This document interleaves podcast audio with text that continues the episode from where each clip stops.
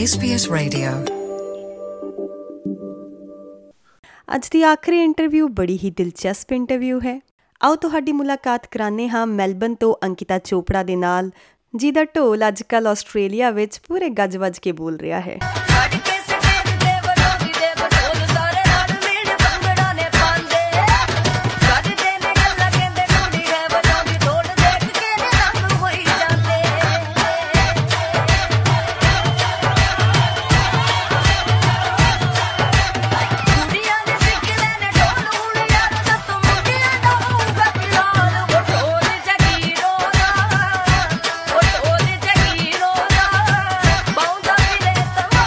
ਦੋਸਤੋ, ਢੋਲ ਇੱਕ ਇਹੋ ਜਿਹਾ ਸਾਜ਼ ਹੈ ਜੋ ਕਿ ਮੁਰਦਿਆਂ ਨੂੰ ਵੀ ਨੱਚਣ ਲਾ ਦਿੰਦਾ ਹੈ। ਆਮ ਤੌਰ ਤੇ ਜਦ ਅਸੀਂ ਢੋਲੀ ਜਾਂ ਢੋਲ ਬਾਰੇ ਸੋਚਦੇ ਹਾਂ, ਤਾਂ ਵਜਾਉਣ ਵਾਲੇ ਦੀ ਇਮੇਜ ਇੱਕ ਮਰਦ ਦੇ ਰੂਪ ਵਿੱਚ ਹੀ ਸਾਡੇ ਸਾਹਮਣੇ ਆਉਂਦੀ ਹੈ।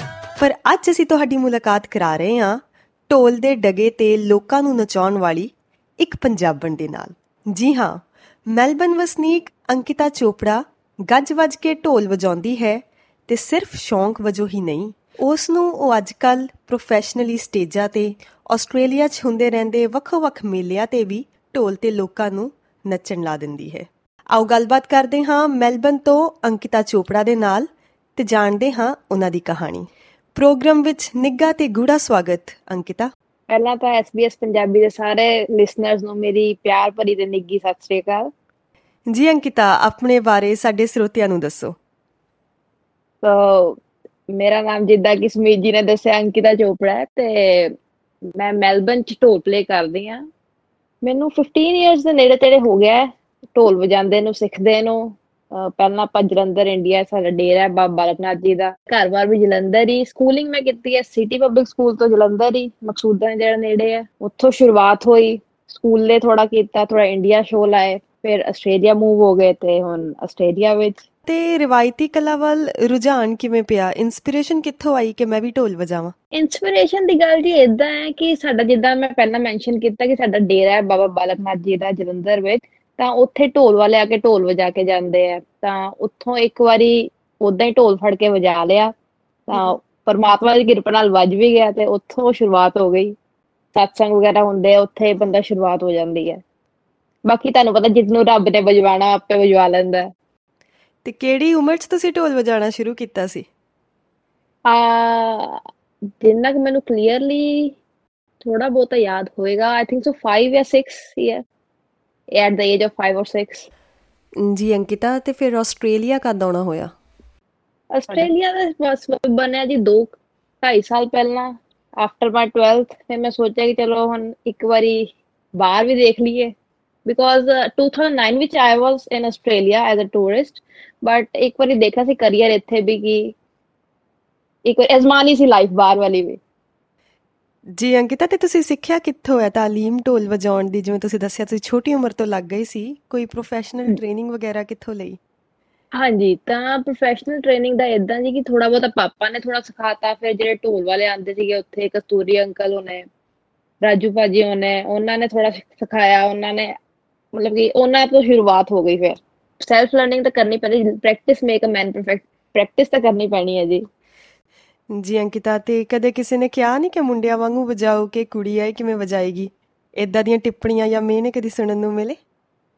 ਆ ਆਸਟ੍ਰੇਲੀਆ ਵਿੱਚ ਸੁਣੇ ਸੀ ਕਿ ਮੈਂ ਇਨੀਸ਼ੀਅਲ ਟਾਈਮ ਵਿੱਚ ਕਿ ਕੁੜੀ ਕਿੱਦਾਂ ਵਜਾਏਗੀ ਵਗੈਰਾ ਵਗੈਰਾ। ਮਤਲਬ ਕਿ ਜਿੱਦਾਂ ਕਿ ਮੰਨਿਆ ਜਾਂਦਾ ਹੈ ਕਿ ਕੁੜੀਆਂ ਇੰਨਾ ਵਧੀਆ ਨਹੀਂ ਵਜਾ ਸਕਦੀਆਂ। ਹੂੰ ਹੂੰ। ਥੋੜਾ ਬਹੁਤਾ ਕਹਿੰਦੇ ਆ ਕਿ ਠੀਕ ਹੈ ਵਜਾ ਲੈਂਦੀਆਂ ਬਟ ਇੰਨੇ ਪ੍ਰੋਫੈਸ਼ਨਲੀ ਨਹੀਂ ਦੇਖੀਆਂ ਕੁੜੀਆਂ। ਤੇ ਹੁਣ ਜਿੱਦਾਂ ਮੈਂ ਸ਼ੋਜ਼ ਲਾਏ ਸਰਬਜੀਤ ਚੀਮਾ ਭਾਜੀ ਉਹਨਾਂ ਨਾਲ ਤਾਂ ਉਹਨਾਂ ਨੇ ਵੀ ਕਿਹਾ ਕਿ you are the first female ਜਿਨੇ ਇੱਕ ਪੰਜਾਬੀ ਸਿੰਗਰ ਨਾਲ ਢੋਲ ਵਜਾਇਆ। ਉਹਦਾ ਕੁੜੀਆਂ ਵਜਾ ਲੈਂਦੀਆਂ but at stage with Punjabi singers that he mentioned over there but ਜਦੋਂ ਲੋਕਾਂ ਨੇ ਕੰਮ ਦੇਖਿਆ ਤਾਂ ਆਪੇ ਹੀ ਸਮਝ ਕਿ ਕੁੜੀਆਂ ਵੀ ਕੰਮ ਕਰ ਲੈਂਦੀਆਂ ਹੁਣ ਤਾਂ ਮੁੰਡਿਆਂ ਵਾਂਗੂ। ਤੇ ਤੁਸੀਂ ਸ਼ੋਜ਼ ਤੇ ਲਾਈਵ ਢੋਲ ਵਜਾਉਂਦੇ ਹੋ। ਕਿੰਨੇ ਕਿੰਨੇ ਸਿੰਗਰਸ ਜਾਂ ਸਿੰਗਰਸ ਨਾਲ ਜਾਂ ਪ੍ਰੋਫੈਸ਼ਨਲੀ ਕਿੱਥੇ ਕਿੱਥੇ ਢੋਲ ਵਜਾ ਚੁੱਕੇ ਹੋ? ਪ੍ਰੋਫੈਸ਼ਨਲੀ ਆਸਟ੍ਰੇਲੀਆ ਵਿੱਚ ਮੈਂ ਸਰਬਜੀਤ ਭਾਜੀ ਨਾਲ ਇੰਡੀਆ ਵਿੱਚ ਮੈਂ ਦਿਲਜਾਨ ਨਾਲ ਵਜਾਇਆ ਸੀਗਾ। ਫਿਰ ਬਿਕੋਜ਼ 2 ਸਾਲ ਪਹਿਲਾਂ ਹੀ ਮੈਂ ਆਈ ਤਾਂ ਉਸ ਟਾਈਮ ਕਰੋਨਾ ਸਟਾਰਟ ਹੋ ਗਿਆ। ਫਿਰ ਮੈਂ ਆਸਟ੍ਰੇਲੀਆ ਵਿੱਚ ਹੀ ਮੈਂ ਵਜਾਇਆ ਹੈ ਪ੍ਰੈਸਟਨ ਵਿੱਚ ਵਜਾਇਆ ਹੈ, ਮੈਂ ਹੋਲੀ ਮੇਲੇ ਤੇ ਵਜਾਇਆ ਹੈ। ਮੈਂ ਇੱਕ ਬੀਚ ਤੇ ਮੇਲਾ ਸੀਗਾ, ਉੱਥੇ ਵੀ ਵਜਾਇਆ ਸੀ। Like very we most of the suburbs of Australia ਹੁਣ ਐਡੀਲੇਡ ਵੀ ਵਜਾਇਆ ਹੈ। ਮਤਲਬ ਹੁਣ ਇੰਨਾ ਕੁ ਵਜਾ ਲਿਆ ਕਿ ਆਸਟ੍ਰੇਲੀਆ ਮੋਸਟਲੀ ਮੈਂ ਐਕਸਪਲੋਰ ਕਰ ਲਿਆ ਢੋਲ ਦੇ ਨਾਲ ਹੀ। ਹਾਂਜੀ ਸ਼ੋਜ਼ ਢੋਲ ਦੇ ਨਾਲ ਮਿਲਣੇ ਲੱਗ ਗਏ। ਤੇ ਕਿਹੜੀ ਪੜ੍ਹਾਈ ਤੇ ਆਸਟ੍ਰੇਲੀਆ ਆਏ ਹੋ ਤੁਸੀਂ ਅੰਕਿਤਾ? ਪੜ੍ਹਾਈ ਮੇਰੀ ਜੀ ਬੈਚਲਰਸ ਆਫ ਨਰਸਿੰਗ ਚੱਲ ਰਹੀ ਹੈ। ਢੋਲ ਤਾਂ ਮੇਰਾ ਪੈਸ਼ਨ ਹੈ। ਇਹ ਤਾਂ ਥਰੂ ਆਊਟ ਲਾਈਫ ਮੇਰੇ ਨਾਲ ਰਹੇਗਾ। ਜੀ। ਕਰੀਅਰ ਵੀ ਆਪਣਾ ਇੱਕ ਵਾਰੀ ਅਜ਼ਮਾ ਲਾਂਗੇ ਨਰਸਿੰਗ ਵਿੱਚ ਮਾਸਟਰਸ ਕਰਾਂਗੇ। ਕਾਰਡੀਓਲੋਜੀ ਵਿੱਚ ਜਿਹੜਾ ਮੇਰਾ ਸੁਪਨਾ ਹੈ ਕਿ ਮੈਂ ਕਾਰਡੀਓਲੋਜੀ ਵਿੱਚ ਜਾਣਾ ਹੈ because nursing is a pathway I want to become a doctor so like doctor ਢੋਲੀ ਸਾਡੀਆਂ ਸ਼ੁਭ ਇੱਛਾਵਾਂ ਤੁਹਾਡੇ ਨਾਲ ਹੈ। ਤੇ ਅੰਕਿਤਾ ਕੋਈ। ਕਿੱਸਾ ਜੋ ਤੁਸੀਂ ਸ਼ੇਅਰ ਕਰਨਾ ਚਾਹੁੰਦੇ ਹੋਵੋ ਕੋਈ ਇਹੋ ਜਿਹੀ ਗੱਲ ਜੋ ਤੁਸੀਂ ਦੱਸਣਾ ਚਾਹੁੰਦੇ ਹੋਵੋ ਕੋਈ ਵਿਲੱਖਣ ਜਿਹੀ ਗੱਲ ਤੁਹਾਡੇ ਥਰੂ ਆਊਟ ਦਾ ਜਰਨੀ ਕੋਈ ਇਦਾਂ ਦੇ ਕਿੱਸੇ ਕਈ ਹੋਏ ਹੋਣਗੇ ਹੁਣ ਤੱਕ ਦੇ? ਤੇ ਸੁਮੀਤ ਜੀ ਜਦੋਂ ਗੱਲ ਕਰੀਏ ਮੇਰੀ journey the like since the time have started playing dhol 15 16 ਸਾਲ ਪਹਿਲਾਂ ਤਾਂ I would love to use a quote ਕਿ life is a roller coaster sometimes up sometimes down ਉਤਾਰ ਚੜਾਵ ਆਉਂਦੇ ਹੀ ਰਹਿੰਦੇ ਆ ਇਹ ਲਾਈਫ ਦਾ ਪਾਰਟ ਹੈ ਇਦਾਂ ਹੀ ਮੇਰੀ ਲਾਈਫ ਦੀ ਢੋਲ ਦੀ ਜਰਨੀ ਵਿੱਚ ਵੀ ਇਹੀ ਸੀਗਾ ਜਦੋਂ ਮੈਂ first time I think so ਮੈਂ ਢੋਲਕ ਪਲੇ ਕੀਤੀ ਸੀ ਸਕੂਲ ਦੇ ਮਿਊਜ਼ਿਕ ਪੀਰੀਅਡ ਸੀਗਾ ਉੱਥੇ ਟੀਚਰ ਨੂੰ ਪਤਾ ਨਹੀਂ ਸੀਗਾ ਕਿ I used to play dhol and dholak, ਤਾਂ ਉਹਨਾਂ ਨੂੰ ਲੱਗਾ ਕਿ ਇਹਨੇ ਵੀ ਉਹਦੇ ਸਿੱਖਣੀ ਹੈ ਇਹਨਾਂ ਨੇ ਮੇਰੇ ਤੋਂ ਕੁਐਸਚਨ ਪੁੱਟ ਅਪ ਕੀਤਾ ਕਿ ਤੁਸੀਂ ਸਿੱਖਣੀ ਹੈ ਮੈਂ ਕਿਹਾ, ਹਾਂਜੀ। ਮੈਂ ਸ਼ਾਇਦ ਸੈਕਿੰਡ ਥਰਡ ਕਲਾਸ ਵਿੱਚ ਸੀ।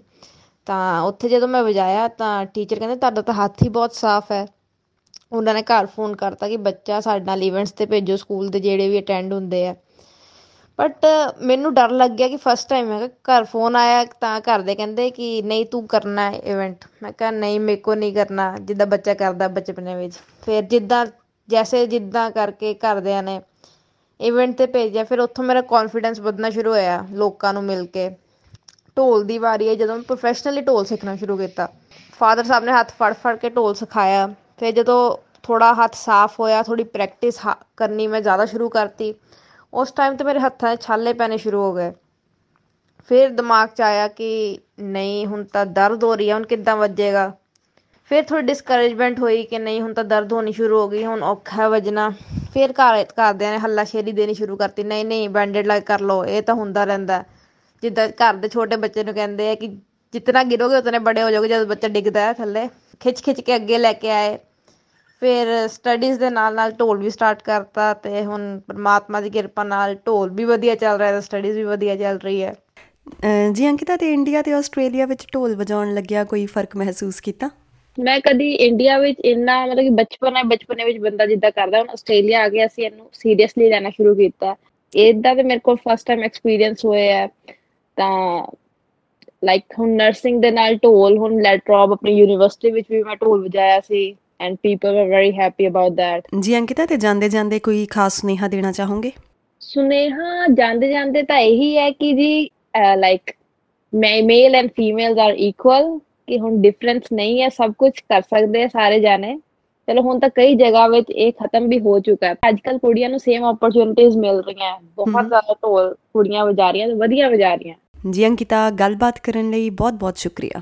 ਥੈਂਕ ਯੂ ਜੀ ਥੈਂਕ ਯੂ ਫੇਸਬੁੱਕ ਉਤੇ SBS ਪੰਜਾਬੀ ਨੂੰ ਲਾਈਕ ਕਰੋ ਸਾਂਝਾ ਕਰੋ ਅਤੇ ਆਪਣੇ ਵਿਚਾਰ ਵੀ ਪ੍ਰਗਟਾਓ।